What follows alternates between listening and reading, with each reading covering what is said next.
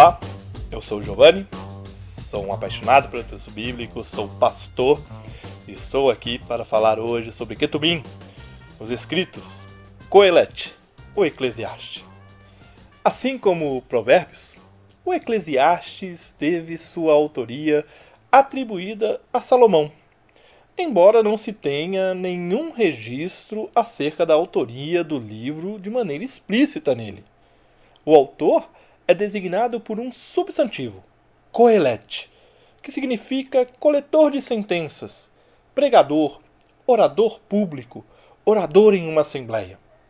A Septuaginta traduziu como Eclesiastes. O livro faz parte do já mencionado em nossa jornada Megilô. É o rolo da festa dos tabernáculos, quando se expressa a alegria pela vida e pela Torá. O livro surgiu por volta do século IV a.C., o que é corroborado pela linguagem e temática abordados nele. Por ser um livro de sabedoria, encontramos nele a crise da sabedoria tradicional do quarto século antes de Cristo, contraposta e dialogada com a filosofia helenista. É difícil propor um esboço do livro ele quase que é uma junção de pensamentos e ideias que, em contraponto com a sabedoria tradicional, nem sequer se relacionam. O que podemos propor é que todo livro seja lido em contraste aos capítulos 1 e 2. A conclusão do autor, que fora educado na sabedoria tradicional, é expressa no versículo 2 do capítulo 1. Nada faz sentido, diz o mestre. Nada faz o menor sentido. Ou na tradução ecumênica da Bíblia, vaidade das vaidades, diz o Correlete. Vaidade das vaidades, tudo é vaidade. O termo aqui traduzido por vaidade, no original, significa sopro, brisa, hálito, simbolizando a transitoriedade.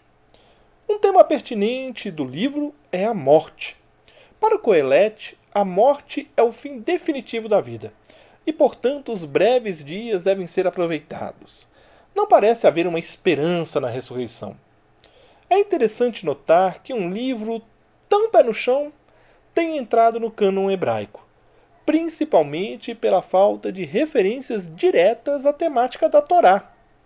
Ainda assim, o epílogo, capítulo 12, foi o fiel da balança, e ele traz o leitor à realidade da relação com Deus. Deus nos julgará por todos os nossos atos, incluindo o que fazemos em segredo, seja o bem, seja o mal. Eu espero que este breve panorama do livro do Eclesiastes, o Coelete, te anime a ler este livro e a conhecer mais deste livro. E nós continuamos juntos aprendendo com Jesus a leveza de viver.